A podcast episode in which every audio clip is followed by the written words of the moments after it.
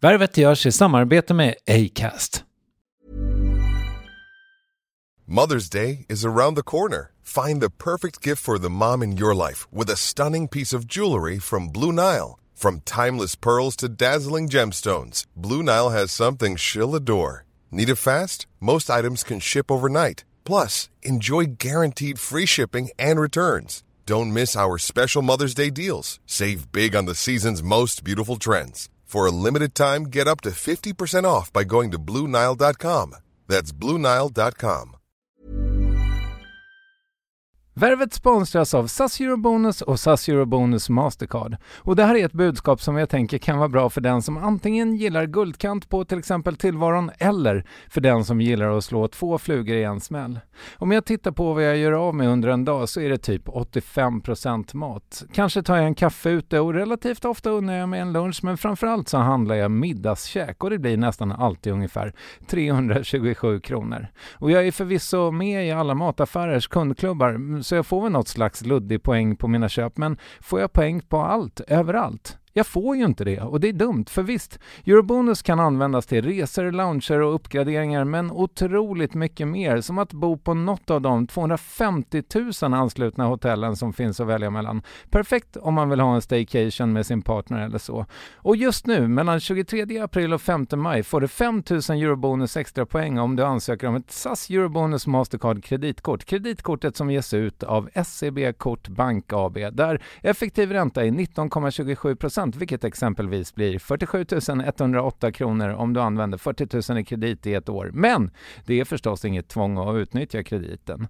Få poäng på allt överallt och du börjar på SAS Eurobonus Mastercard.se. SAS Eurobonus Mastercard.se. Tack SAS Eurobonus och SAS Eurobonus Mastercard. Värvet presenteras i samarbete med Nasonex, utomhusmöjliggöraren, som de inte kallar sig av någon märklig anledning. Men det är i alla fall Sveriges mest köpta antiinflammatoriska nässpray mot allergisk snuva. Och nu kommer ett litet test, så fram med papper och penna du som lyssnar, nu kör vi. Fråga 1. Vill du vara ute mer i naturen? Fråga 2. Sitter du framför en skärm lite för mycket? Fråga 3. Är du allergisk? Om du har svarat ja på någon av frågorna så tycker jag att du ska bege dig till beanoutsider.se. Jag vill för övrigt poängtera att Nasonex nässpray är ett receptfritt läkemedel från 18 år för behandling av symptom vid säsongsbunden och perenn allergisk snuva. Rådfråga läkare om du är eller tror dig vara gravid eller ammar eller om du planerar att skaffa barn, har en obehandlad infektion i näsan, nyligen har genomgått en näsoperation eller har en skada i näsan. Får ingen effekt inom 14 dagar eller om du redan använder läkemedel med kortison ska du kontakta läkare. Använd ej mer än tre månader utan läkarkontakt. Stort tack Nasonex och beanoutsider.se.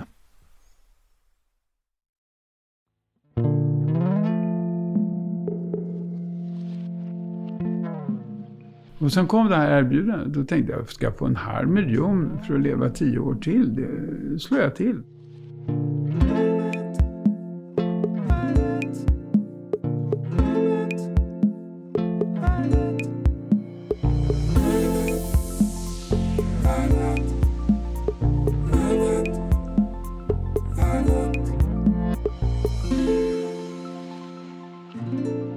Gästgivare, professor, initiativtagare till restauranghögskolan i Grythyttan, entreprenör, vinkonnässör, författare, krögare, herrgårdsägare och givetvis frekvent gäst i både tv och radio.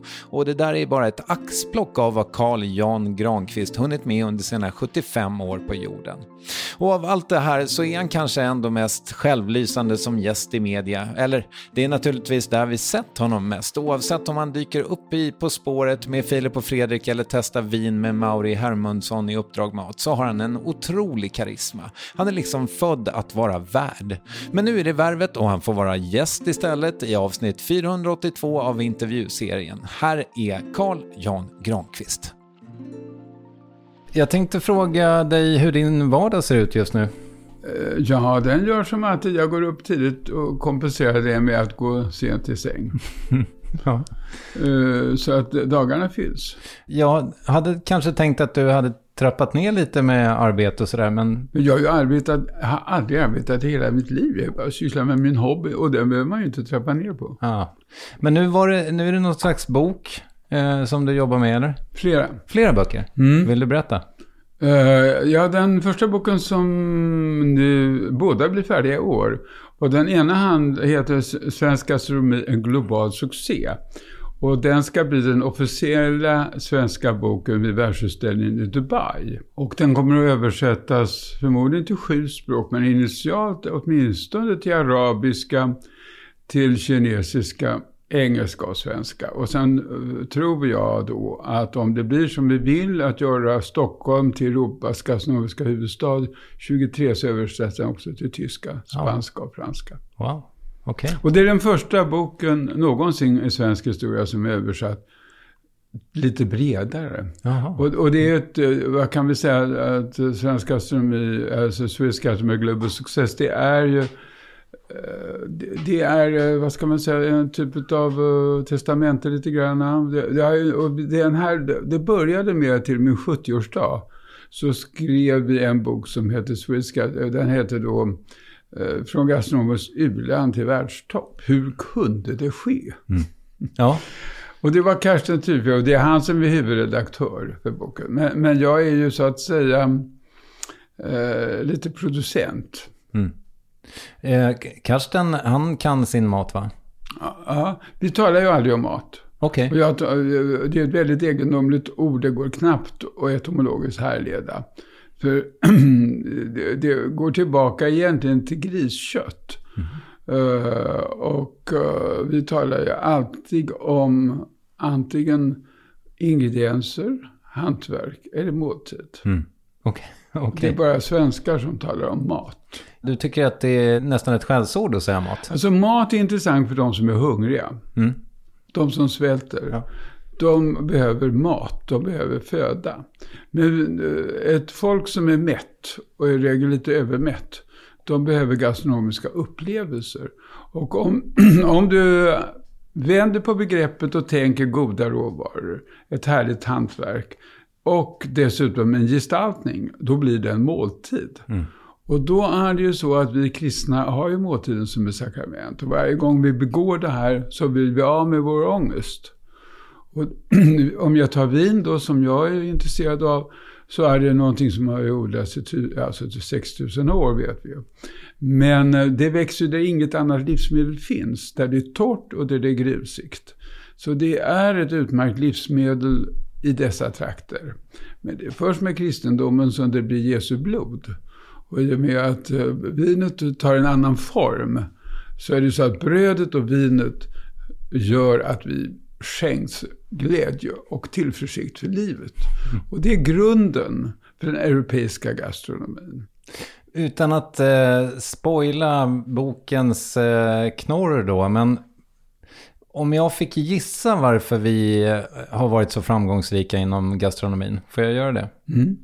Så är det att vi har så Alltså vi har en ganska svag självkänsla. Så att vi har tagit väldigt mycket intryck utifrån. Och gjort dem till våra egna. Ja, det tror jag inte på. Nej, det är så här att de här nordiska länderna är väldigt olika i sin karaktär. Och vi har ett, en enda nation som har sysslat med köpmanskap och det är danskarna. De har en borgerskap, de har en borg, de har en mur omkring sig. Innanför den här muren får man handla. Och alla som handlar, de har alltid pocket money. Och ska man göra affärer så måste man ha smörjmedel och smörjmedlet är alltid gastronomi. Mm. Och därför utvecklas alltid gastronomi där du har en stor handel. Okay. Mm. Är du en bondnation som till exempel Norge så kan hustrun laga billigare mat än att gå ut på etablissemang. Och då får du en mycket agrad kultur. Uh, har du storslaget folk som finnarna så är ju alltid måltid något storslaget. Det är ju bara finnarna som när man konfirmerar ett barn går på stadshotellet och ger dem en sup efter det att man har fått eh, sin, sin dos i kyrkan. Mm -hmm. Det är mycket storslaget. När det gäller Sverige har Sverige en enda utgångspunkt och det är teknologi. Vi har levt på teknologi och det blev en succé efter andra världskriget. Hela Europa var krossat. Eh, det fanns bara ett produktionsland med duktiga tekniker, med duktiga ingenjörer och en intakt industri. Och därmed gick vi från världens fattigaste medelklass på 20 år till världens rikaste medelklass. Det är hela sanningen. Mm. Och om du får en stor medelklass som är välutbildad, då kan du resa, du har råd att resa. Och tillhör du då ett folkrörelsenation som Sverige med religiösa, med eh, olika doktrinistiska tankar som nykterhet och annat, då gör du allting kollektivt. Och det här har fört, det finns ju bara ett land i världen som under 40 år haft mer än 50 procent socialdemokrater. Mm. Det finns bara Sverige. Mm. Och då gör vi allt likadant i min generation. Inte våra barn och barnbarn, för de kommer att bli stora egocentriker och väldigt entreprenöriella. Men min generation, de tänker så här nu när man kommer upp i 75-årsåldern. Jag har aldrig levt. Jag ska inte besvära mina barn med en grav. Jag ska brännas, jag ska blåsas bort. Ingen ska ha, behöva ha besvär av mig. För jag har inte betytt någonting. Medan om jag tittar i Bergslagen och går på våra gravar där då, så har man levt, man har varit entreprenör och man reser monument. För man har varit en stor entreprenör. Mm. Det tror jag våra barn och barnbarn kommer att göra över sig. De kommer att sakna att deras föräldrar var så oerhört kollektiva att man inte ens tyckte att man kunde ha en grav. Mm. Men hur får du ihop det här med gravarna och liksom vår otroliga framgång som matlagningsland? Alltså, det du just tog upp, det är ju att Sverige genom sin kollektiva sätt att hantera alla frågor har ju blivit världens bästa land att just testa trender i. Mm. Det finns ju bara Sverige man kan testa. Därför vi är så kollektivt tänka i en viss ålderskategori. Och eh, då är det så att om det nu blir populärt att till exempel äta gott och det blir en del, ja men då gör alla likadant. Och det är det som är själva undret. Nu är det ju så att 1970, när den här boken tog sin början, var det mindre än 5% av Sveriges folk som drack vin överhuvudtaget. Idag är vi den population i världen som dricker mer champagne per capita på jorden. Det kan man kalla ett under. Mm. Okej, okay, jag ska inte hålla mig fast allt för länge vid min eh, liksom, eventuella felgissning då till varför vi har sådana framgångar. Men, jag menar, den typen av husmanskost som du giss, gissningsvis är uppvuxen med, med bruna bönor och fläsk och eh, salt sill och eh, vad det nu kan tänkas vara. Det ju... Allt det där som vi älskar. Ja, men det är ju ingen som gör det längre. Alltså det är ingen, ingen under 20 år har ju ätit saltsill. En annan realitet är att vi har snart inga kalvskänkor. Nej. Så just den här typen av mathantverk eh, i hemmet eh, har ju övergått till att bli väldigt instrumentell. Och det är så att de här unga killarna nu som växer upp, de har ju gått från när jag var ung, då var ju alla mekade med mopeder eller bilar. Nu mekar man i köket. Mm. Och där är det väldigt mycket maskiner, det surrar och har sig. Och själva köket, om vi tittar på Strandvägen där vi har Sveriges dyraste våningar, flyttar ut i salongen. Och köket som ligger mot gården är numera sovrum. Så man har helt nya värderingar. Mm. Ja, okej. Okay. Vi får se om vi återkommer till eh, Sverige på något sätt. Men i det här med vad du faktiskt gör på dagarna. Eh, det finns ett par restauranger som du fortfarande är inblandad i. Alltså, eh, vad jag har kvar är just vinkällaren Grapp i Stockholm där man lagrar vin för de som inte vill dricka fostervatten. Mm. Eh, och det, den, den källan har tre affärsben kan man säga. Dels lagra vin under optimala omständigheter, det vill säga vibrationsfritt, viss temperatur och rätt fuktighet. Men du måste också ha ett datasystem så du kan hålla reda på dina tusen flaskor som du har i din källare. Är det någon som går och vrider på dem i precis rätt Det är också intervall? en sån där svensk idé att man måste vrida. Det är en process när du gör champagne under en begränsad tid som man vrider på flaskor. Annars kan de ligga stillsamt Aha. och vila. Wow, okay. Så det ena är affärsbenet. Det andra affärsbenet är utbildning, kurser och möta människor som har med vin att göra. Det tredje affärsbenet är att umgås socialt över vin. För vin är ju något mycket socialt. Det kan du göra var som helst. Men här funkar det både hög och lågkonjunktur i den där källan. Därför i lågkonjunktur är det bra att dricka det du redan har köpt. Mm. Jag förstår. Okej. Okay. Så... Det är den ena biten. Ja. Den andra biten är ju att jag har haft eh, och varit delaktig i fyra restauranger i Stockholm. Eh, Lejontornet och Moderna Museets restaurang och Arkitekturmuseets restaurang och Myntkrogens restaurang. Men de är avvecklade för tio år sedan. Och sedan hade jag ju Kirseberga gård från 72 eh, till 2003. Men ur det uppstod ju restaurangskolan. Mm. Och eh, när den väl var satt och fanns, som är en del av Örebro universitet då, så ansåg jag att det var lika bra att jag sålde Jesuiter för att mina kollegor kunde inte skilja på utbildningen och mig som ägare av ett djursjuveri. Mm. Då ansåg jag att det var bättre att vi drog en rågång där. Okay. Men sen har jag ju Saxo Bruk. Och där driver jag ju också en begränsad verksamhet under fem månader på året under turistsäsong. Och till viss del även vintertid med event. Mm. Så även om du då inte ser det som arbete, men det, det känns ju som att du, du jobbar jämt. Eller? Alltså min mamma sa ju en gång, min älskade son, livet går ut på en enda sak, kalas. Mm. Allt däremellan är en speditionssträcka. Mm. Och jag tycker det är en bra idé och tänker inte sluta den slutsatsen. Livet går ut på kalas. Jag förstår. Vill du berätta om Saxo bruk? Ja, Saxo bruk ligger absolut så långt österut man kan komma mm. i Värmland. Och den ligger på vattenlinjen. Så på ena sidan rinner vattnet till Järntorget i Stockholm och på andra sidan rinner vattnet till Järntorget i Göteborg. Okay. Det här är Nordens, eh, demogra Skandinaviens demografiska centrum kan man säga. Det är lika långt till Oslo som det är till Göteborg som det är till Stockholm. Här är svenskt välstånd byggt. Och vi hade det, fatt, det bästa av alla järngruvor, Persberg, den fosforfattigaste. Och därför fick vi tillverka nitarna till Eiffeltornet. Eiffel tyckte det där var segt och bra vin. Jag brukar säga till min son när vi dricker champagne högst upp och tittar ut över Paris. Det håller ihop tack vare oss. uh, och det, det där skapar en förutsättning, den här inkomsten som järnet ger. Och det skiljer sig. Alltså en bonde som sysslar med att koka järn eller en som gör till exempel säd. Den kan sälja säden var som helst. Alla behöver säd. Men järn kan du inte sälja till din granne för den kan koka det själv. Och det innebär att du måste vara utåtriktad. Antingen vill du umgås med Sankt Petersburg, London eller Paris. Du måste kunna ryska, engelska eller franska. Så att järnbönder är inte navelskådande. De är globalt seende och har alltid varit. Och därför blir ju världen helt annorlunda. Och så tjänar du lite pengar.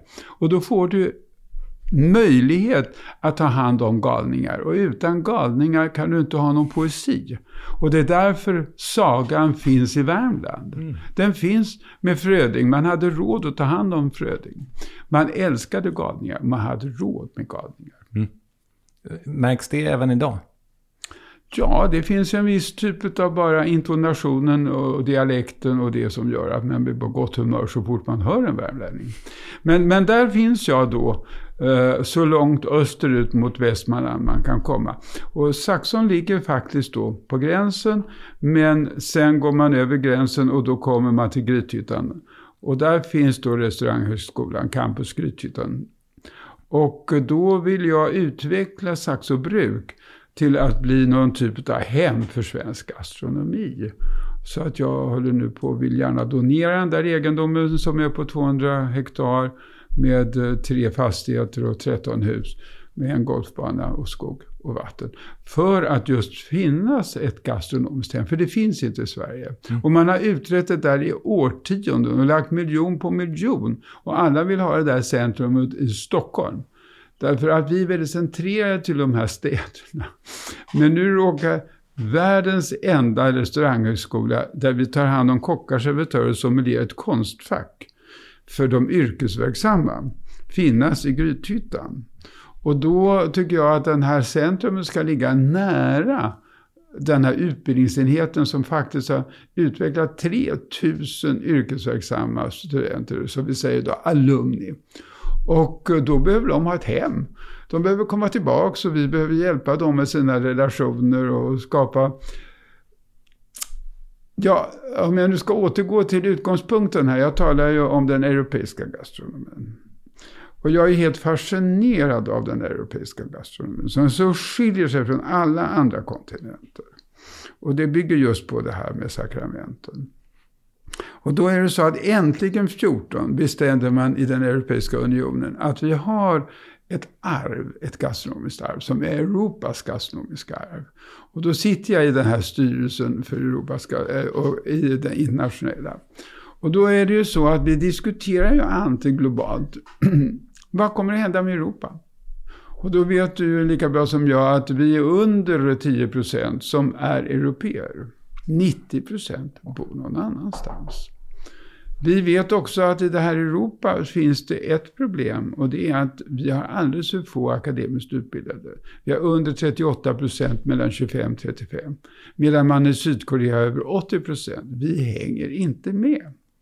Men det finns ju saker som är undantag som Europa är magnifikt duktiga på. Och det är vår kultur. Och därmed har vi exporterat under många hundra år vår musik och teater och vad det nu kan vara. Men även vår gastronomi. Mm. Så hur man instrumentaliserar, hur man sitter, hur man beter sig globalt. Det är en europeisk realitet. Och det är ett heritage som vi måste ta hand om. Och då har vi skapat det här dokumentet. Sen för några år sedan, vill säga åtta, sju var det väl, så skapade vi genom min, eh, Nordiska ministerrådet. Och Per Unckel som då råkar vara ordförande där, fick vi först 25 miljoner och sen 35 miljoner så vi kunde utveckla ny nordisk mat. Då har vi ett europeiskt arv, men vi har också ett nordiskt arv. Och i Gastronomiska akademin har vi nu utvecklat ett symbolum, ett testamente. Vad, vad är då det svenska arvet? Mm. Och det svenska arvet ska vi ta hand om i det här stiftelsen för, eh, för svensk gastronomi utveckla. Och det där lägger jag mycket möda på. Mm. Och jobba med att utveckla gastronomi som en konstart. Alltså om vi återgår bara till det här med eh, bruna bönor och fläsk och det där. Alltså det äts ju betydligt fler tacos än bruna bönor i Sverige idag antar jag.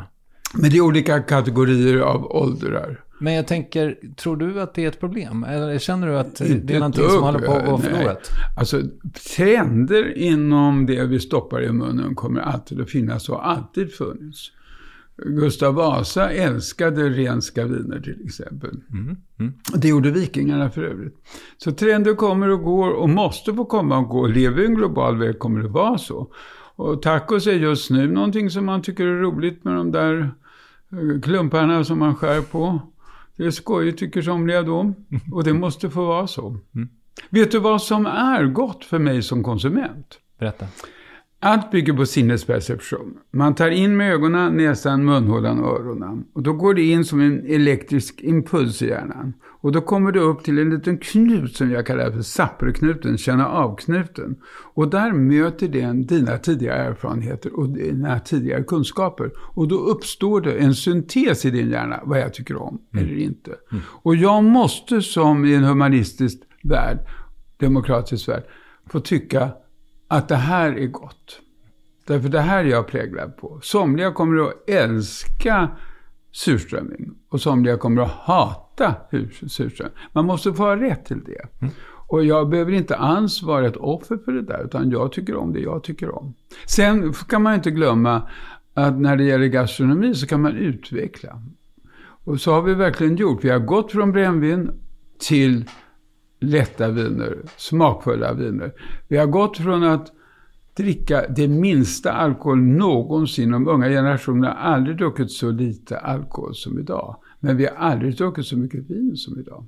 Man kan påverka. Ja.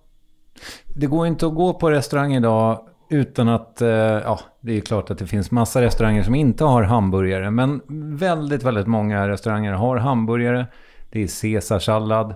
Det, är liksom, det har varit samma meny nu i 15 år på alla krogar och så ska barnen äta pannkaka. Vad tänker du om den här likriktningen i, i restaurangbranschen? Nu, vi lever ju i en global värld och, och, och, mycket är ju samma trender runt jorden. Just när det gäller hamburgare, caesarsallad. Mm. Det är ju en rolig rätt som kommer från New York i och för sig från början. Uh, från Waldorf och Astoria. Uh, så det finns ursprung på de där. Och Hamburg, jag tycker det är väldigt roligt att det där köttet skulle just komma från Hamburg. Mm. Uh, men det uppstår nya saker och, och, det där, man får väl lov att säga då att ofta är de där väldigt bra rätter. Mm. Det är lätt att göra, du kan förbereda, de funkar, de är inte så kostbara. Ofta smakar de dessutom gott. Mm. Så att det är helt naturligt. Har du en eh, favorithamburgare i Stockholm eller Sverige? Alltså jag äter nästan aldrig hamburgare, utan då ska det vara så att jag är jättehungrig och det finns ingenting som är öppet. Då kan jag stoppa i mig en hamburgare i och för sig. Och jag, jag har ingenting emot det. Men, jag har fullt få att testa mina egna rätter. Ja, jag förstår. Jag tänker, eh, nu sa du att du skulle vilja mm, donera din, är det din sista herrgård? Du har haft tre. Jag har två har... herrgårdar och en damgård. En damgård, sa mm. du? Vad är en damgård för något? En damgård har bara ägs av damer. Och det är ju så att allting i svensk juridik bygger på i mantal satt jord. Mm. Mm. Man har mantal. Och då blir det ju en herre och då blir det ju ofta eh, mantal och har du en stor mantal så blir det en herrgård, en, ett herresäte. Det är väldigt roliga gamla etymologiska härledningar mm. på det där. Jag mm. tycker det är skojigt. Och nu har jag själv döpt den där gården, för den är bara ägs av damer, tre systrar. Villa Edrof som den heter. Den har jag döpt till Damgården. Ja, Okej, okay. ja jag förstår. Och jag har skrivit en bok om det. Ja, du har skrivit? Den andra. Mm. Ja, det är ja, den som är på gång. Den andra boken som kommer ut i höst. Ja. Är det inte fruktansvärt mycket jobb att hålla en herr eller damgård vid liv? Det är ett väldigt engagemang, mm. kan man säga. Mm. Och man måste tycka det är skojigt med sina medmänniskor, för man klarar det inte själv. Mm. Så att man, man är helt beroende på att uh, kunna engagera sig mm. i det.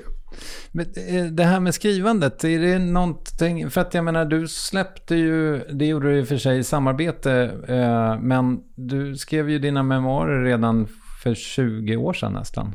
Ja, det, det, var, jag blev kidnappad av Abbe Bonnier. Okay. Som tyckte att jag skulle göra det. Och jag tyckte väl att det var lite väl pretentiöst. Och dessutom är jag dyslektiker. Mm. Så att det är inte så lätt för mig. Men då sa han att då får du berätta om ditt liv för Lena Katarina Svanberg. Mm. Och hon var ju fenomenal för hon stenograferade. Så mina berättelser rann på och de bara hon stenograferade ner. Och sen kunde vi gå igenom texterna. Mm. Så att uh, jag kunde. Och, och, numera skriver jag ju ofta för hand med blyerts. Och sen så skriver jag på varannan rad och så går jag igenom texterna en gång till och suddar och har mig. Och sen dikterar jag det. Och sedan så går jag igenom texten. Jag är ju väldigt omständig. Okej. Okay, okay. Fruktansvärt omständig. Men det här låter ju också som det är väldigt tidskrävande. Ja, det, ja. Eh, men jag tycker det är skojigt. Ja, vad roligt. Jag fick en gång höra av radiogeniet Erik Skylt att det räcker med två frågor när man intervjuar. Hur började allt och känns det bittert? Eh, jag tänkte inte börja med att fråga om det känns bittert, för det verkar inte som. Men hur ser du att det började för dig? Min början är naturligtvis mina föräldrar. Min pappa Johannes och min mamma Maj. Och de är väldigt olika som karaktärer. Min mamma har sin upprinnelse i Bergslagen. Hennes far var den sista som kokade järn i det här området. Och de var lite stolta över den här järnhanteringen. De hade bott på samma plats i 500 år. Och min pappa var borgare från staten Örebro och han gick tidigt i läroverket och de var gamla när jag föddes. Jag har en tre år äldre syster. Men de kunde inte få barn under kriget. Och eh, min mamma hade haft två missfall före kriget. Och, eh, hur min, och min pappa ärver alla uppdrag av sin svärfar. Så att han är då folkskollärare i grunden, kyrkokantor, han är utbildad bibliotekarie, har fem körer och scoutledare. Det är en väldig fokusering på folkbildning. Mm. Och sedan kommer kriget och då ska han dels sköta en hel kommun, den heter socken på den tiden. Och så ska han skida två mil och sälja kanoner i Bofors. Mm. Ja, och var inte sjuk en dag på 40 år. Alltså med sjukdomar är något nytt som vi hittat på. Ingen var sjuk när jag var barn. Och uh, min mamma som då hade en annan, uh, så att säga, ekonomisk trygghet än min pappa. Jag inte för han var otrygg ekonomiskt, men hon hade en annan realitet med den här bakgrunden. Uh, hon var också utbildad egentligen sjuksköterska, men hon omutbildade sig till, till handarbetslärarinna. Så de jobbade och mamma älskade kalas men var totalt opraktisk. Så vi hade fru Karlsson som lagade mat och som var min tant Ella som jag älskade och som jag kunde experimentera, laga mat och ha kul med mm. till vardags. Och vi var älskade, min syster och jag, därför att nu blev det två barn efter kriget. Och jag är född 46. Det är ett dåligt vinår för övrigt. Ja, just det. Det sämsta i Bordeaux historia. Ja. Mm. och um, vi, alltså för min del måste jag säga då att jag upplever att vi fick mycket kärlek. Och jag kan inte förstå att de tillät nästan allt man hittar på. Och jag var nog ganska innovativ. Och, och egentligen så tror jag att hade jag varit uppfödd med yngre föräldrar skulle de inte ha stått ut med mig. Eh, men, men, allt var bra. Alla tyckte det var bra det jag gjorde. Allt applåderades. Mm. Men, vänta, för du sa att eh, dina föräldrar inte kunde få barn under kriget. Men din, din syster måste ju rimligen vara född 40 tre då, mm. eller så. Mm. Så att hon, hon, men det var väl vad man klarade av, så att säga, ett barn. Okay. Där. Mm. Mm. Men de, de, andra var ju födda då 30, 36, 37 då. Mm. Så att, eh, så att det, det, det, var, allt var ju väldigt återhållsamt efter kriget. Därför att jag är uppvuxen på landsbygden med Örebro och Karlskoga. Allt var mycket ålderdomligt. Uh, vi hade telefonnummer 35 om, om min morfar nummer ett. Man kan ju fråga vem man skulle ringa till. Mm. Och han hade då smitt upp två mil tråd så att han kom ut på järnvägen så han kunde tala med Stockholm. och han var först med elektricitet och han var först med bil och sådär. Så att det, det var dynamiskt. Men min farfar var också mycket dynamisk uh, i staden Örebro. Men här var ett mycket stillsamt familjeliv. Får jag bara fråga en sak? Mm. Du sa att de andra var födda 36 och 37. Ja, som... Alltså de barnen som inte överlevde. Ja. Märkte du på något sätt av det? Att det hade funnits barn som aldrig fick... Nej, Nej. kan jag inte påstå. Men, men eh, när, när mina kusiner får missfall så kommer jag ihåg att min mamma hjälpte dem. Okay. Eh, som varit men mentalt stöd för eh, i nästa generation, de som hade fått. De hade fått, och jag hade knappast inte ens tänkt på det. Och i vår familjegrav fanns det ingen gravsten över dem. Så att säga, därför att de, hade, de var ju, eh, en var väl inte död, en var dödfödd och en dog bara en, mycket snabbt efter födseln. Mm. Uh, och var i och för sig döpt då.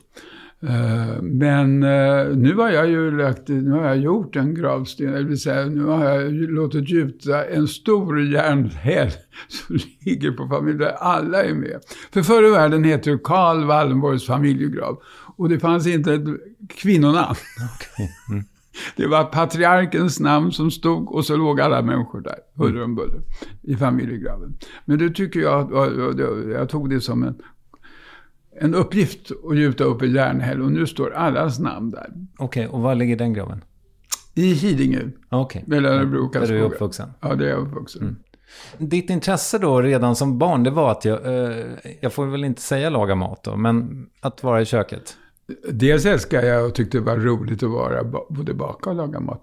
Men, men sen tyckte jag ju att det var väldigt skojigt att tjäna pengar. Mm. Och eh, redan mycket ung så den första affären jag gjorde var att jag gick in i Konsum och tog gratisalmanackorna och sålde dem till bönderna för de gick aldrig in i Konsum. Och då fick jag 25 öre per almanacka. Uh, och, då tyckte, och inte för jag visste vad jag skulle ha pengar, jag behövde inga pengar. Men jag tyckte det var väldigt roligt att Och sen började jag sälja blommor och sen började jag odla, odla mycket med 4H och sen med ett litet hönseri. Eh, och sålde ägg på torget. Så Alltså, det, jag tyckte sånt var väldigt roligt, lustbetonat. Mm. och sen sparade jag pengarna och la dem i ett skrin sådär. Och så räknade jag hur mycket pengar jag hade. Okej. Okay. Ja. jag förstår liksom inte, men jag tyckte det var skojigt. Men du sa också att det var mycket innovationer sådär. Alltså minns du det första du lagade? Ja, alltså jag var en hejare på att baka. Plättbakelse till exempel. Okay. Eh, och så öppnade jag omedelbart en liten butik i min lekstuga. Mm.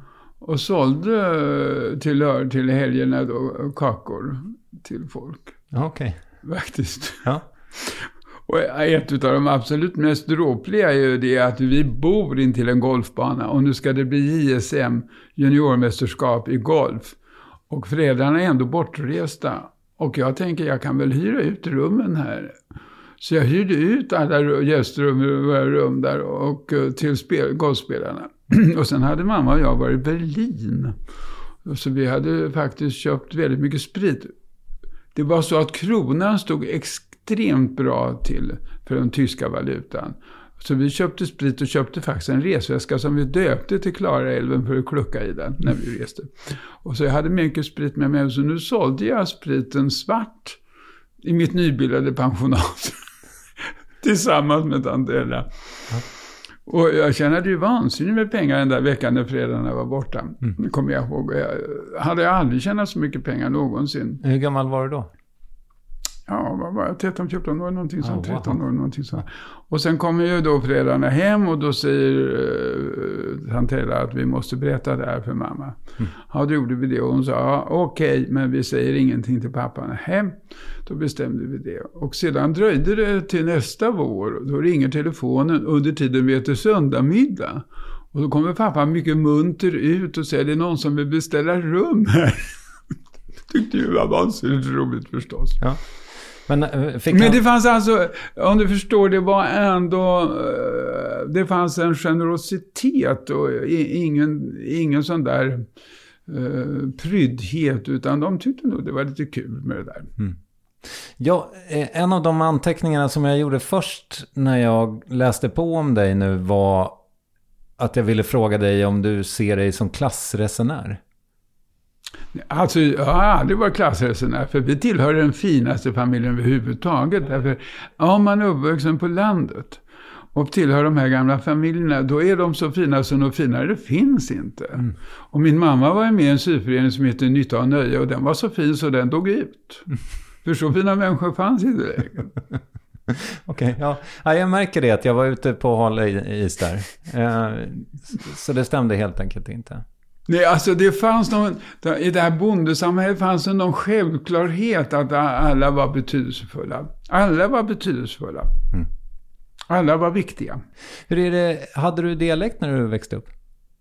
Ja, alltså jag har ju fortfarande lite dialekt.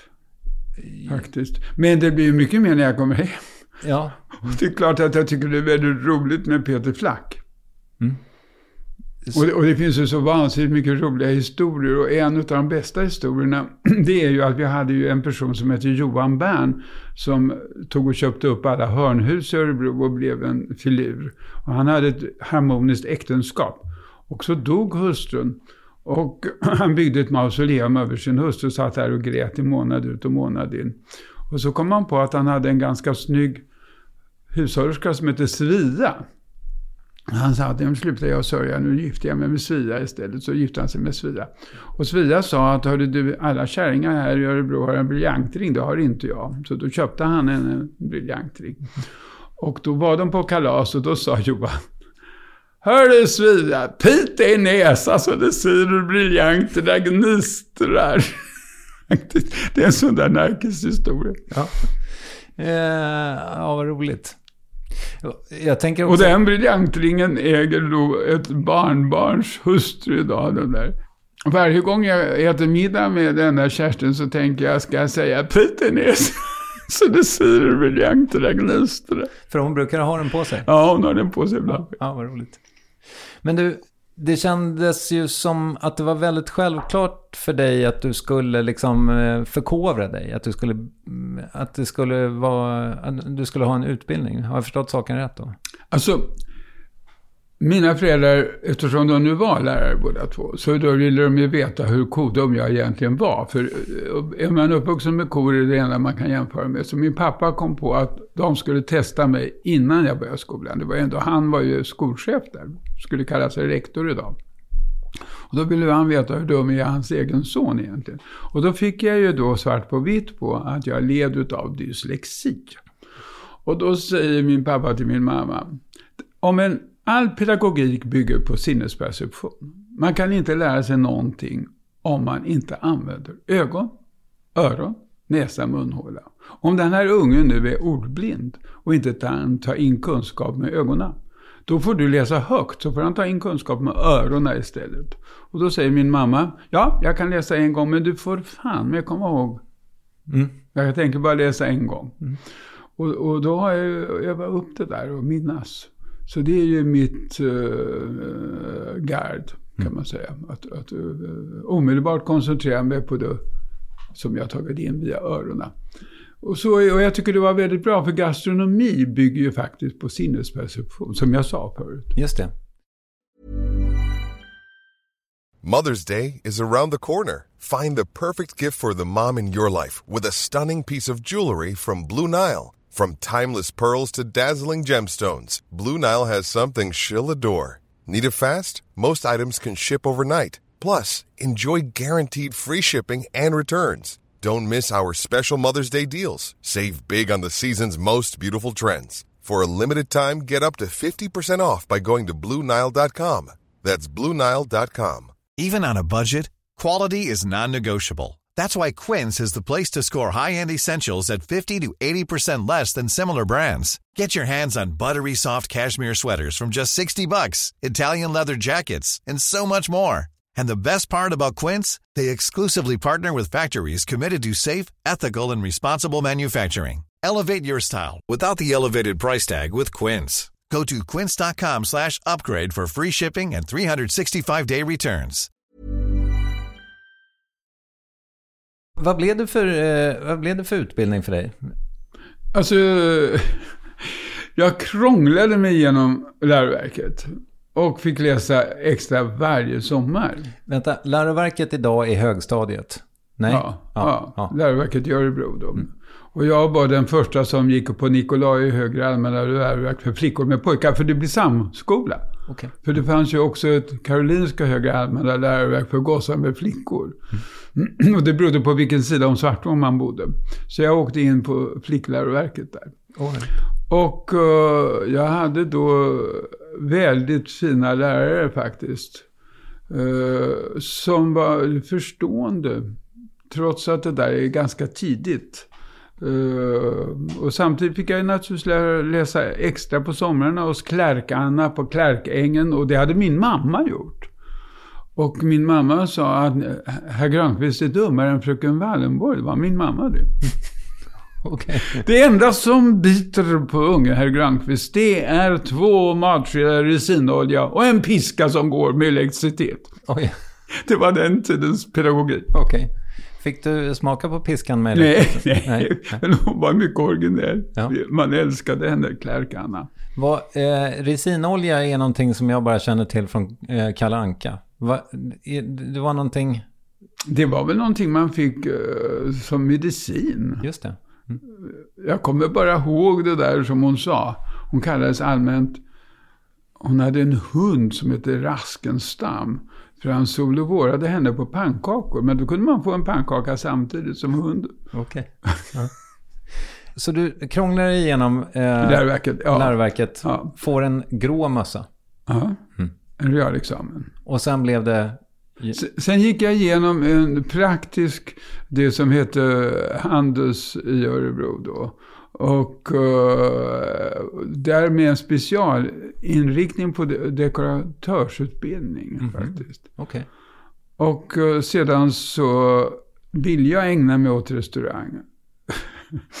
och jag hade ju hållit på att pyssla lite sådär. Och hade, sen hade vi en liten gård som min mamma hade köpt som heter Västergården. Så jag hade lite sommarpensionat där. Alltså helt svart helt enkelt. Eh, men, men det var ju lite totalt omodernt. Så att, men jag, jag liksom gick och funderade på det där.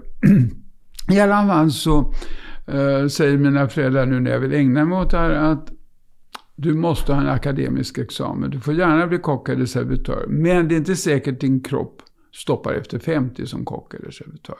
Och då började jag läsa konsthistoria här i Stockholm 68. Okay. Mm. Och då hamnade jag mitt på Holländargatan med Olof Palme på en låda.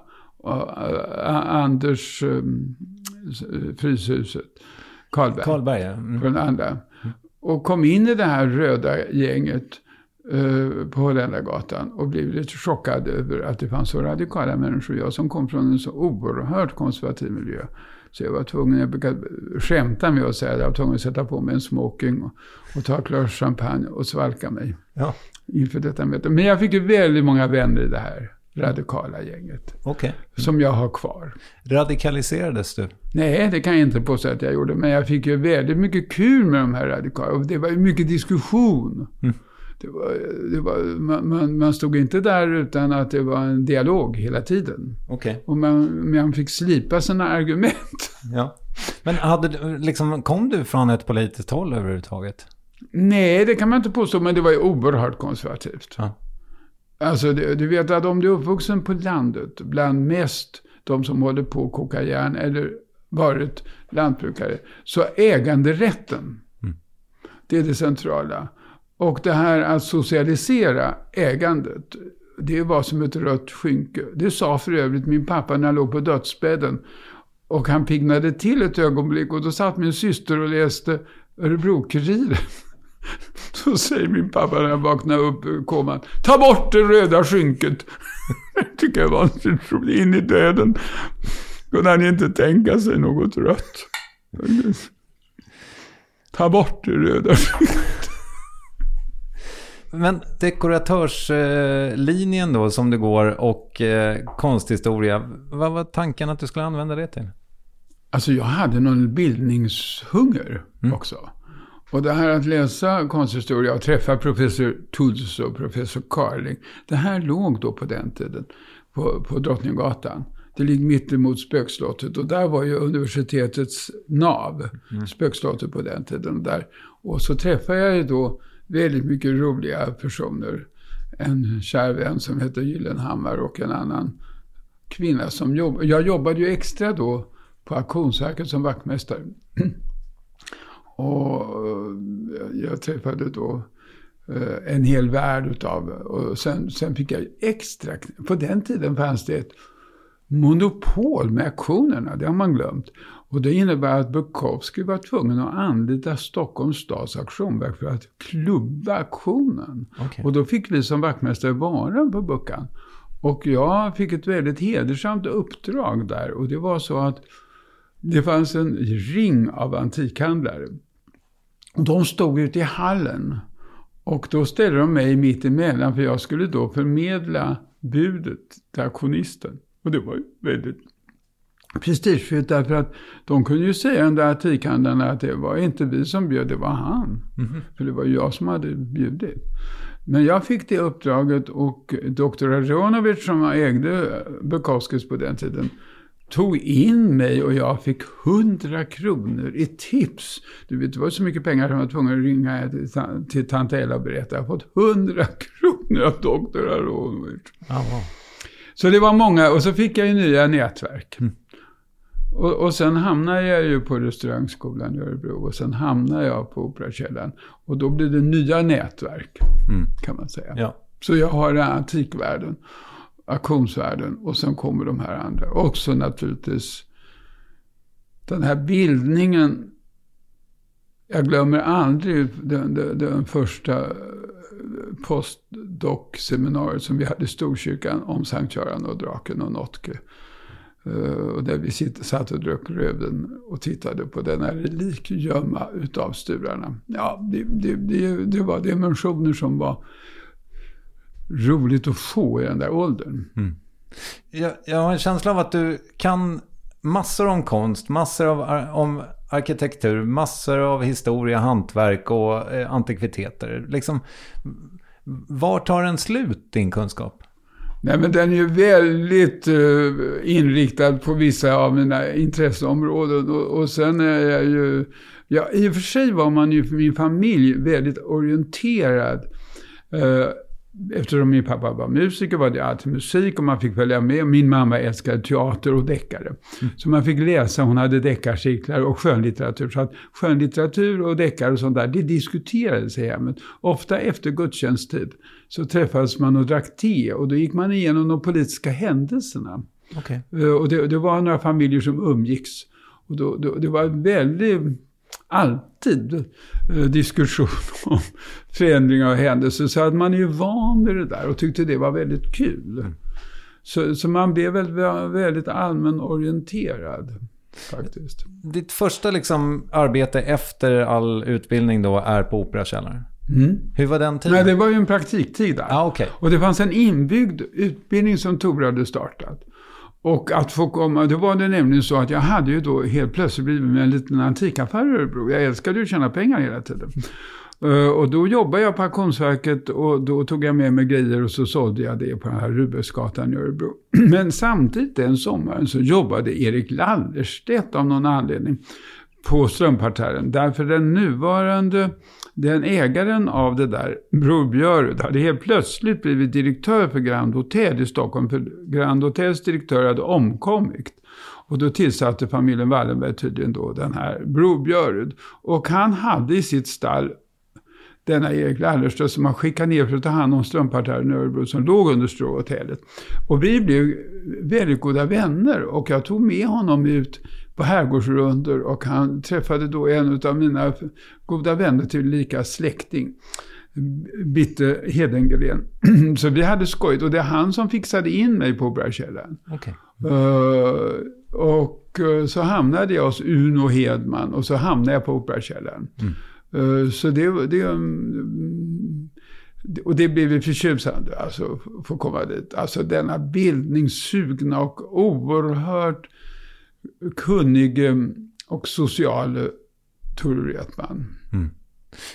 För yngre lyssnare, vem, vem var han?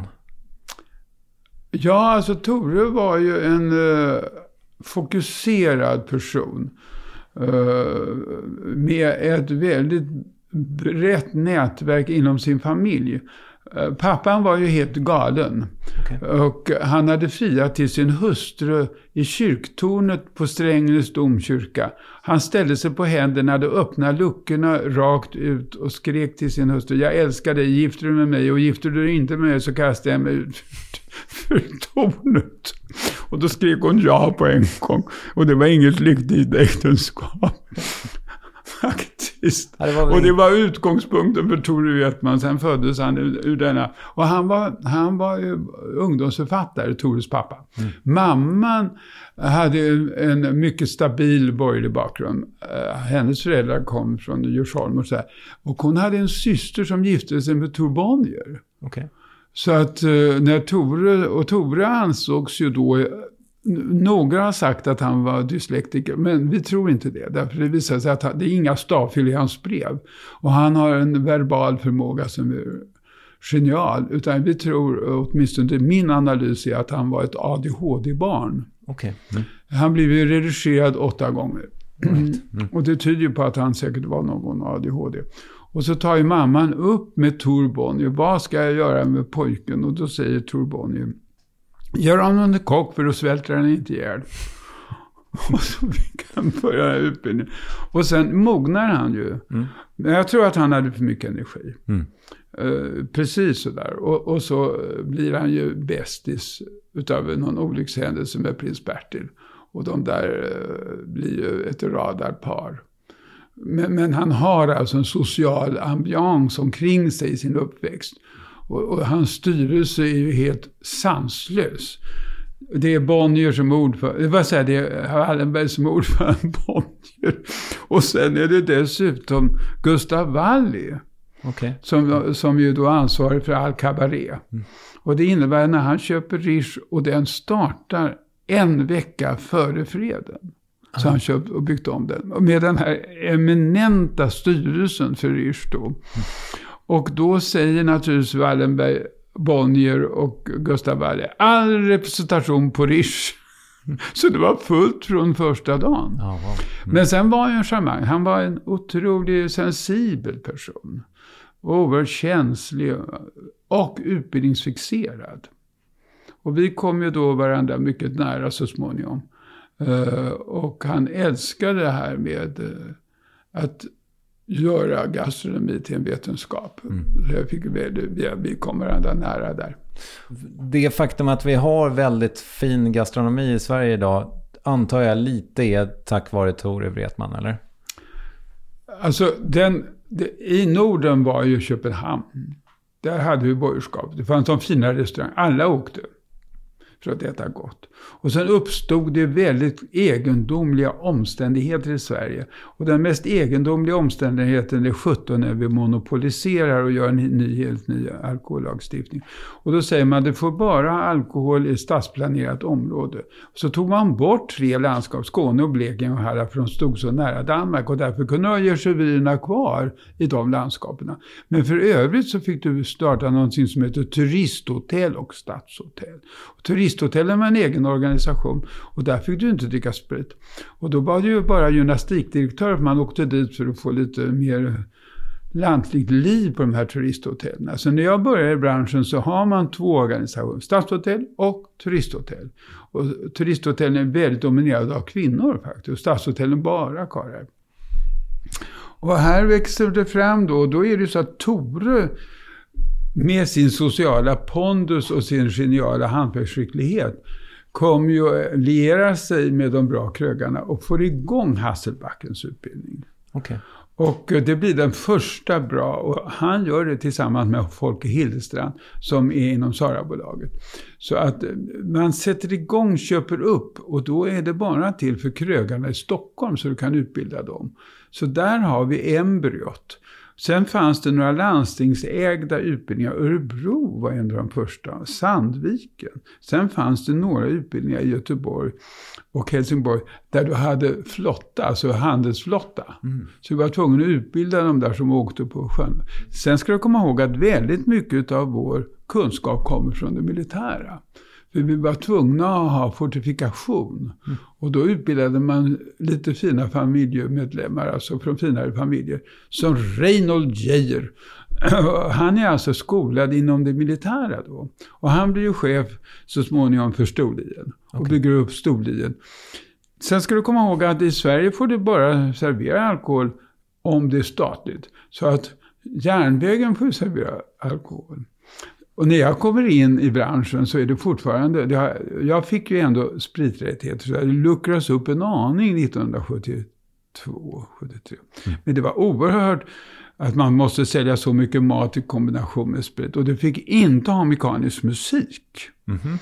Och det innebär att när Tore startade så var han tvungen att ha en pianist även i cocktailbaren. Vi var tvungna att ha levande musik. Och i hela Sverige fanns det då restaurangmusiker. Och de spelade precis samma musik. Drömmen om elen, den gick över hela Sverige 20 över 9 varje kväll. Så man visste hela repertoaren, okay. vad restaurangmusiken var. Ja. Och borgerskapet var ju ganska... Det, det, kom ihåg att om jag tittar på Operakällan så är det ju bara män på lunch. Mm. Uh, och, och uh, sen är det män och kvinnor och de går familjevis. Så det, det, det, finns inga kvinnor som går ut på restaurang som pinnar. Så det, alltså det, alltså, det, det är en modernisering mm. efter kriget och det blir en kontinent. Alltså det, om jag, det är som en ny värld om jag jämför med den jag växte upp i. Mm. Säger du Panrish om baguette? Ja, det är ju roligt. Ja, att, han tar, att han tar och lägger till sitt namn, Rish, mm. till ett bröd. Pan Rish. Ja. Epis Rish. Så att han, mycket, så att han är oerhört nytänkande, tror du, mm. med sina restauranger. Men eh, vilken var din första restaurang? Alltså som du drev själv? Som jag, som jag drev i Grythyttan förstås. Ja, jag förstår. Mm. Mm. Och, eh, jag kom ju dit 72. Eh, och uh, vi startade den 17 mars 73. Mm. Min pappa anser det där otänkbart. Det ska ju bli bensinransonering och som pappa säger, det är väl ingen människa som tar av sina med sin bensinransonering för att äta en dyr lunch hos dig. Otänkbart. Och då sa mamma, jag kan skriva på en checkkredit. Så det är bra att ha två föräldrar. Mm. Ja. Så du kunde starta den? Ja. Var det succé från början? Ja. Ja. Jag fick ju börja med att motannonsera. Okej. Okay. Vi har inte öppnat den, det kom så mycket folk. Och alltihopa beror på att det kom rätt i tiden. Vi, vi hade haft det här med de stora händelserna. Alltså man var trött på politikerna. Och det som liksom satte fokus på det där, det är armbråket. Och nu hade man tänkt att riv, politikerna ville riva gästgiveriet och bygga ett dom parkeringsplats och ett ålderdomshem. Och så fanns det en hembygdsförening med Artur Lindqvist i spetsen som motsätter sig att riva gästgiveriet. Och då blir det så att säga en journalist i Örebro som heter Anders Claesson som blir mycket känd sedermera och blir chef för Svenska institutet och kultur. Eh, men då är han chefsredaktör för Nextella. Han driver med liberal press tillsammans med Dagens Nyheter eh, armbråket mot att riva gästgiveriet. Så det blir ett jätteintresse. Ah. Och sen så vinner Artur Lindqvist och Hembygdsföreningen och så småningom ska de ha en gästgivare och så råkar jag bli gästgivaren. Så jag kom i rätt ögonblick. Mm. Vad var din eh, ambition med gästgiveriet då? Jag är övertygad om att uh, hela min ambition det var att ha ett kalasställe. Okej, okay, ja. Så, så, eh, och jag satte upp ett plank sedan runt trädgården sådär. Så jag kände att nu har jag ett rum som är mitt rum här med köksträdgård och vackra blommor och här ska um-, folk umgås. För jag gillar ju det här att måltiden öppnar upp för empati. Man lär känna varandra med att och dricker och går man och doftar på blommor och går runt i en park sådär. Så det blir empatiskt. Mm. Vad, vad, serverade ni för mat när ni öppnade? Inredningsmenyn bestod av lerpottesill. Alltså det var en sill som man hällde med smör, noisette mellan noisette och noir. Och så det puttrade lite. Och sen var det hackad rödlök och lök ovanpå. Och så var det eh, färskpotatis. Och sen varmrätt var ju kallsteksstek på björkrisbädd. Mm. med färskpressad gurka och lingon. Okay. Och gräddsås. Och sen så gjorde jag en faktiskt lustigt nog en glass. Och den var gjord på mörklor. Mörkelglass. Wow. Och nu får man ju inte äta mörklor längre. Men, men, och det hade jag, den, den idén hade jag fått utav en resa i Frankrike där vi åt tryffelglass. Och det var så jäkla gott med tryffelglass. Och då kokade vi en glass med mörkelglass. Okay. Sen hade jag dessutom en annan dessert med flamberade körsbär, kommer jag ihåg. Också serveras med lättvispad grädde och vaniljglass. Men kände du att du, det här är ditt rätta element? Alltså jag tyckte det var så kul. Mm. Och det här att ta emot gäster och lära känna folk. Och jag blev, det, det blev ju så många roliga möten. Och en av mina första journalister, det är Margit Winberg. Hon hade Snackbaren, hette det på den tiden, i Veckojournalen. Och hon skrev om det där. Och alla gjorde som hon sa. Okay.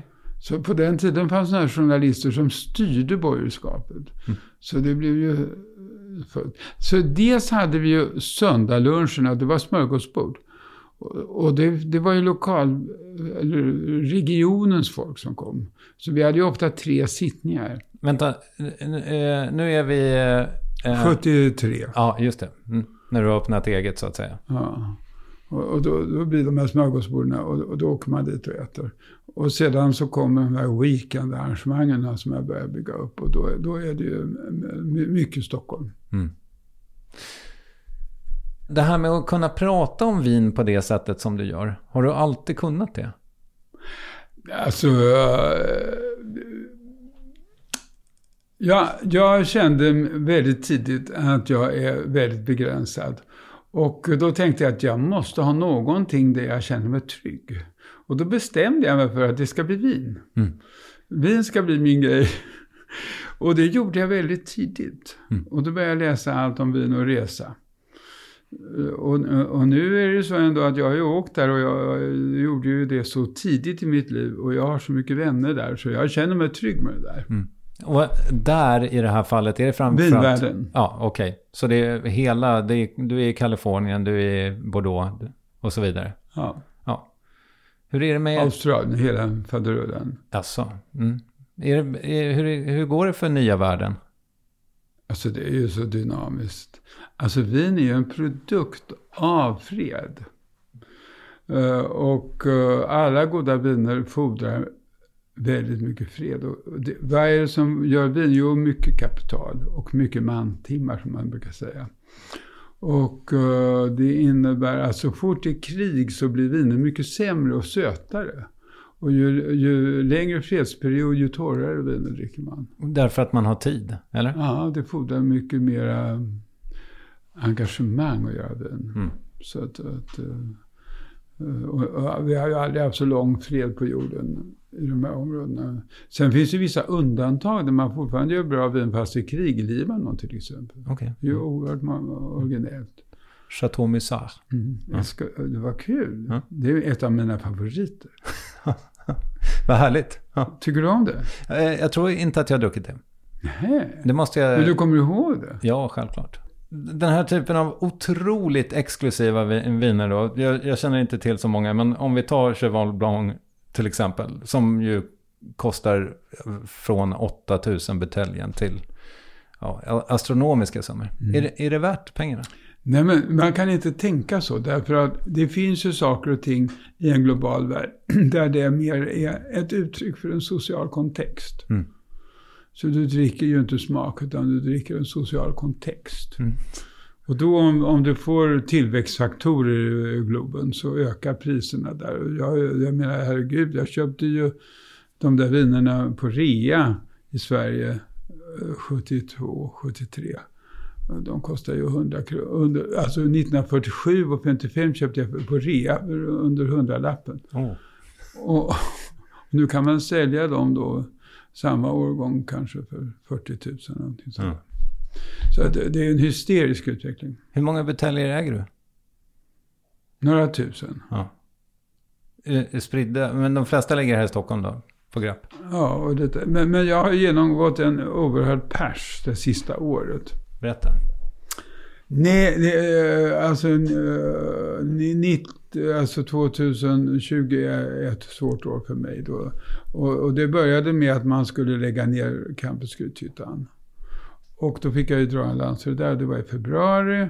Och sedan byggde jag om ett hus. Jag ville göra det här kamp. Jag ville ju göra med en stiftelse och då skulle jag ha laborativa kök och så skulle vi utveckla det här till ett, ett hem för svenskar. Och då blev det ett år försenat och istället för 8 miljoner gick det på 16 eller 17 eller 18 miljoner.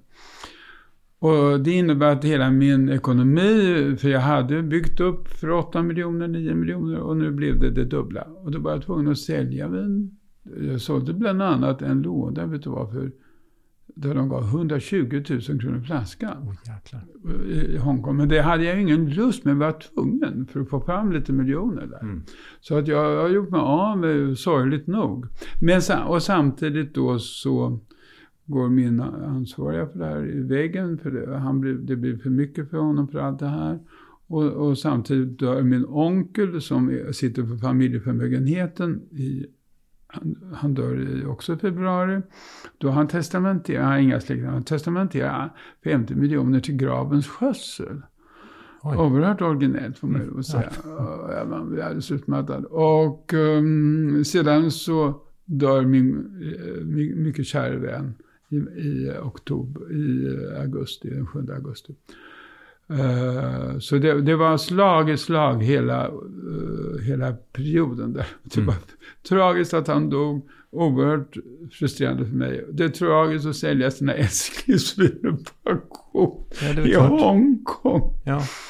Men allt blev sådär. Men känns det som att det är på väg upp nu? Ja. Mm. Och fördelen var att Grapp gick så bra. För det är bara nördar där. Så, så det gick ju bättre än någonsin. Mm. Under den här. Och så pandemin, jag menar, vi får inte glömma pandemin över alltihopa. Så att den där anläggningen där uppe kom ju helt av sig. Men, men, vi kom igång faktiskt första juli. Och det blev mycket mer folk än jag hade anat. Och jag höll på att jobba ihjäl mig. Jag tog i disken och var receptionist och alltihopa. Mm. Eh, för jag hade inte råd att anställa några. Så okay. jag jobbade som aldrig förr. Oh, wow. Du, eh, eh, jag träffade min pappa igår. Så sa han, ja Carl Jan, vad han har gått ner. Och då tänkte jag att han främst syftade på vikten. Ja. Och det var ju väldigt eh, omskrivet när du var med i Biggest Loser, VIP och så vidare. Men är det en följd av din diabetes att du mm. har fått lägga om liksom, din livsstil? Ja, det kan man säga. Jag, jag har ju fått en väldigt bra livskamrat, professor Kerstin Brismar. Och det är egendomligt det här med diabetes, det är en av världens största folksjukdomar. Och det är Sverige som har varit framstående där. Och uh, vi har ju drivit fram, och det är vi som har ligger, ligger till grund då, för att vi har nu, uh, vad det heter, den här sprutan? Insulin. Insulinet. Och insulinet är ju framtaget och utvecklat av en person som um, var gastronom förut och var med i Lilla Sällskapet. Nu tappar namnet på honom, kommer alldeles strax. Och uh, då är det så att det har ju aldrig varit fint att tjäna pengar. Det enda du vet är fint att tjäna pengar på i Sverige, det är teknologi. Men inte medicin. Mm. Uh, men alla fall fråga om min vikt. Så då har jag jobbat med Kerstin. Och uh, då har jag försökt att hjälpa henne att samla in pengar till forskning kring det här. Och det är naturligtvis därför att jag själv har det. Och vi har det som en gen i familjen som min farfar hade det och min farbror hade det. Uh, och eh, då så säger Kerstin till mig att om du går ner 10 kilo så kommer du leva 10 år till. Och då, mm, ja, inte gick jag ner några 10 kilo. Jag gjorde väl lite som hon sa. Och sen kom det här erbjudandet. Då tänkte jag, ska jag få en halv miljon för att leva tio år till? Det mm. slår jag till. Ja. Så då slog jag till på det där. Ja, att, om att vara med i tv och gå ner i vikt så att säga. Ja. Och då så visade det sig då att Kerstin säger, om du nu gör det, då kommer du att bli av med ditt insulin. Okej. Okay. Och du måste nu börja mäta, för jag är inte så där noga att mäta det där insulinet. Eller vill säga med, med blodsocker. Ja, det dröjde inte knappt 14 dagar så var jag tvungen att ta bort sprutan. Oh. Så, och, det var, och, då, ja, och dessutom, det sa jag redan inför där, att om jag kan i min generation bli ett exempel på att om du motionerar och lägger om din kost så lever du längre. Då tycker jag att jag gör en insats mm. för folkhälsan. Så gjorde jag ju det och sen gick det bara farten.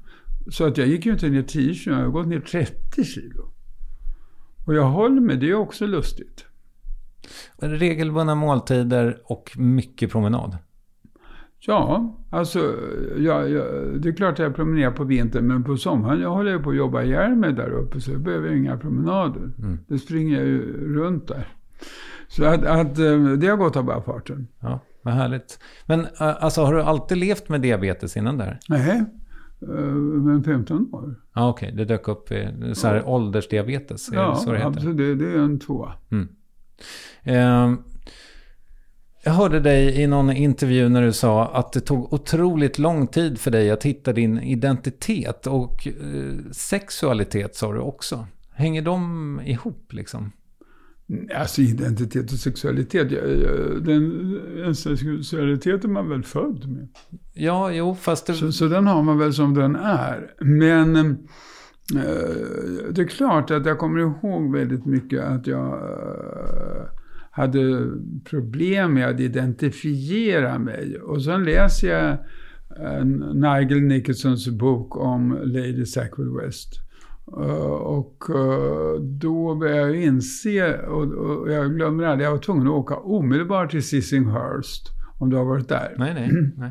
Jag känner inte till den här författaren alls. Mm, eh, Lady Sackville West och Nigel Nicholson. Ja, de, de, det, det, är ju ett par och de får två barn. Och det är sonen som har skrivit den här boken. Den heter Portrait of a Marriage eller Porträtt av ett äktenskap. Och eh, de gifter sig. Mm, och eh, Sen en dag så måste hustrun, och de bor på det här som heter Sissinghurst. Och det är ett Tudor House, Tudor arkitektur vet Och sen så ligger eh, ett långhus och så är det den här stora White Garden, du vet, The Burning Garden och så här. Där. Och eh, då är det en promenad. Hustrun vill tala med sin make. Och så, uh, hon går alltid omkring i ridstövlar och ridbyxor. Och eh, det knakar i paketen och hon måste då berätta för honom att hon har en förälskelse i Virginia Woolf. Mm. Men hon skriver ju, du vet, väldigt många romaner som sträcker sig över flera århundraden och olika kön. Uh, också hur det förändras. I alla fall så säger hon att jag är förälskad i Virginia Woolf. Jag måste tala om det för dig, min älskade make. Alltså här ligger det till. Och då tar han en promenad och tänder sin pipa och går och blåser på den. Och så kommer han fram till följande. Och så säger han så här. Varje människa är unik, ojämförlig med någon annan. Ett kosmos som svävar i den yttre rymden. Om det kosmoset möter ett annat unikt och det uppstår en relation så kommer man att laddas med energi. Jag är mycket tacksam för din relation till Virginia Woolf. Det fyller dig med energi och det kommer jag få glädje av. Jag är mycket tacksam för det. Mm. Och så är nog livet. Att, att äh, Eh, vi har olika relationer och vi är fullkomligt unika. Och det viktigaste är att vi fylls av energi och livs. Och då kan det variera. Och det har inte så mycket med sexualitet som väldigt många andra bitar. För sexualiteten är naturligtvis väldigt viktig men, men samtidigt finns det väldigt många andra delar i romansen eller förälskelsen som är lika värdefulla som sexualiteten. Ja, jag förstår. Mm. Innan jag släpper dig så skulle jag vilja fråga dig vad du tänker att du ska göra med resten av din tid. Jo, det vet jag. Berätta. Jag, jag, jag, tror inte att jag blir så gammal. Och det har ju ihop då med min diabetes. Och jag har ju, nu i våras så fick jag återigen en sån där blodförgiftning som bara kommer. Aha. Av ett litet sår. Och varje gång är det lika drastiskt kan man säga.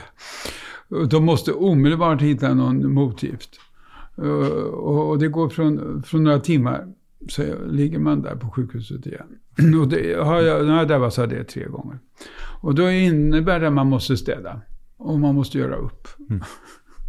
och, och, nu håller jag på att städa och göra upp. Och, då vill, och det är därför jag vill göra den här stiftelsen. Uh, och jag, jag, vill se till att uh, det finns ett hem för svensk gastronomi. Och jag har ju döpt det här till Nordiskt centrum för europeisk gastronomi. Ett hem för svensk gastronomi. Och så håller jag på med det där.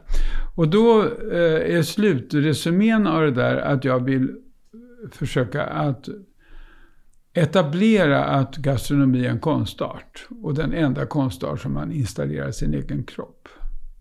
Mm. Bildkonst kan man titta på, musik kan man lyssna på, vin kan man dofta på. Så men, men, hela måltiden är ju någonting du installerar i dig själv.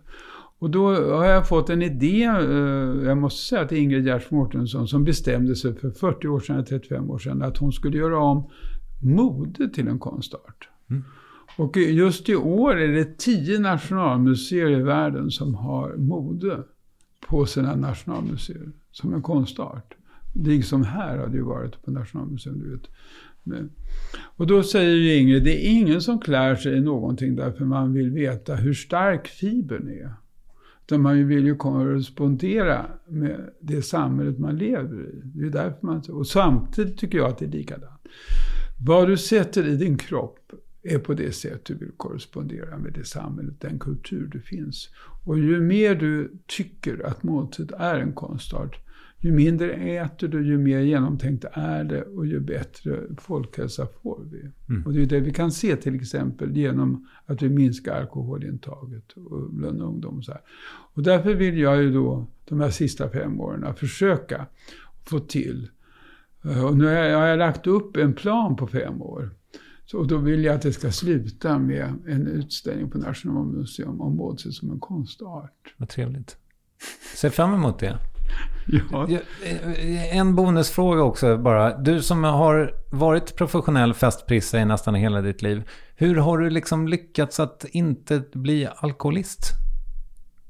Nej, men det har ju med en karaktär. Alltså, det hör, tror jag, absolut med att om man som jag föds upp med en trygghet. Man måste ju ha någon trygghet i sig själv. Så att eh, jag har väl fått den där tryggheten. Och jag kommer ihåg, jag brukar ta det exemplet då att mina föräldrar är ute och julhandlar och kan jag vara fyra år. Och de tappar bort mig. Eller jag tappar bort dem, inte vet jag. Och jag går in i en trappuppgång. Och jag får aldrig någon stress av det där. Utan jag lägger mig och sover och tänker, ja jag kommer så småningom ligga i min egen säng. Det här är ingen fara, jag kan sova en stund här i trappuppgången. Mm. så jag har aldrig, jag har utsatts för många uh, obehagligheter i och för sig. Då. Men uh, jag tror att jag får tacka mina föräldrar att jag fick en trygg uppväxt. Mm. Trygghet tror jag är utgångspunkten för det där. Är det lite genetik också? Ja, absolut. Eh, min mamma var ju en väldigt trygg och söt och älsklig person. Min pappa hade ju fruktansvärt mycket energi. Så det har jag ärvt därifrån. Mm. Nu då, så går vi över på succémomentet frågor du inte fått förut. Mm. Och sen så är vi klara tror jag. Vad har du för invändningar mot banan? Jag har ingen invändning mot banan. Jag åt en i morse. Jaha, okej. Okay. Jag tycker banan är jättebra. Den är lätt att skala. Jag har den alltid på mitt köksbord. Jag äter alltid en banan varje morgon. För det är bra till mina mediciner. Perfekt. Så jag börjar med en banan på dagen. Ja. Så eh. tycker jag den är rolig och lite fräck. ja. Var går gränsen för vad som får förtäras i kollektivtrafik? Aha. Och inte? Alltså jag tycker att man, det, det är ett oskick att äta överhuvudtaget och inte sitta ner och skapa en måltid. Det är ett jävla oskick tycker jag. Så inte ens en banan passerar? Men, jag är inte någon kategorisk människa. Eh, om det är nu så att jag har blodsockerbrist så är det väl bra att stoppa i en banan. Mm. Kan jag tänka mig. Okej, okay. men där går gränsen? Ja. ja. Jag äter väl inte en korv på kollektivtrafik. Det luktar och smetigt och äckligt. Ja, nej men det har ju förekommit dock. Du får krympa en känd person och ha hen i din ficka. Vem blir det? Uh, nej, alltså om jag skulle krympa någon person och ha i min ficka och plocka fram så är det Lotta Bromé. Mm. För att vi har haft så mycket skojigt och vi, har, vi, har, vi är själsfränder. Och vi har alltid tid med varandras så att säga både glädjen och bekymmer. Mm. Mår hon bra? Ja, hon mår bra. Härligt. Eh, vem tar du helst med till en öde ö? Fisk, fågel eller mittemellan? Om jag skulle åka till en öde ö, är det som maträtt eller är det som... Det, det förtäljer inte historien tyvärr. Som sällskap kanske. Mm, det är klart att jag tar med en fågel. Ja, okej. Okay. Härligt. Har, har du någon favoritfågel då? Nej, men då är det naturligtvis... Min favorit är naturligtvis svalor. Mm. Är det gott att äta? Nej, det tror jag inte. Nej. Eh, med det, Carl Jan Granqvist, så är vi klara för idag. Tackar. Tack så Kul mycket. att träffa dig. Yes, Carl Jan. Otroligt välklädd, givetvis. Smet han direkt ut från intervjun för att tala eh, vin i radio. Och att höra honom snacka om det är ju som poesi. Så vill du höra mer av det rekommenderar jag helt enkelt att googla Carl Jan vintips som han gör på regelbunden basis i P4. Missa inte det. Ej heller ska du missa uppvärvning. Kvista in på Instagram direkt är du snäll. Producenterna heter Carl Birgersson och Saga Markula. Acast heter Acast och jag, Kristoffer Triumf. På återhörande. Hej!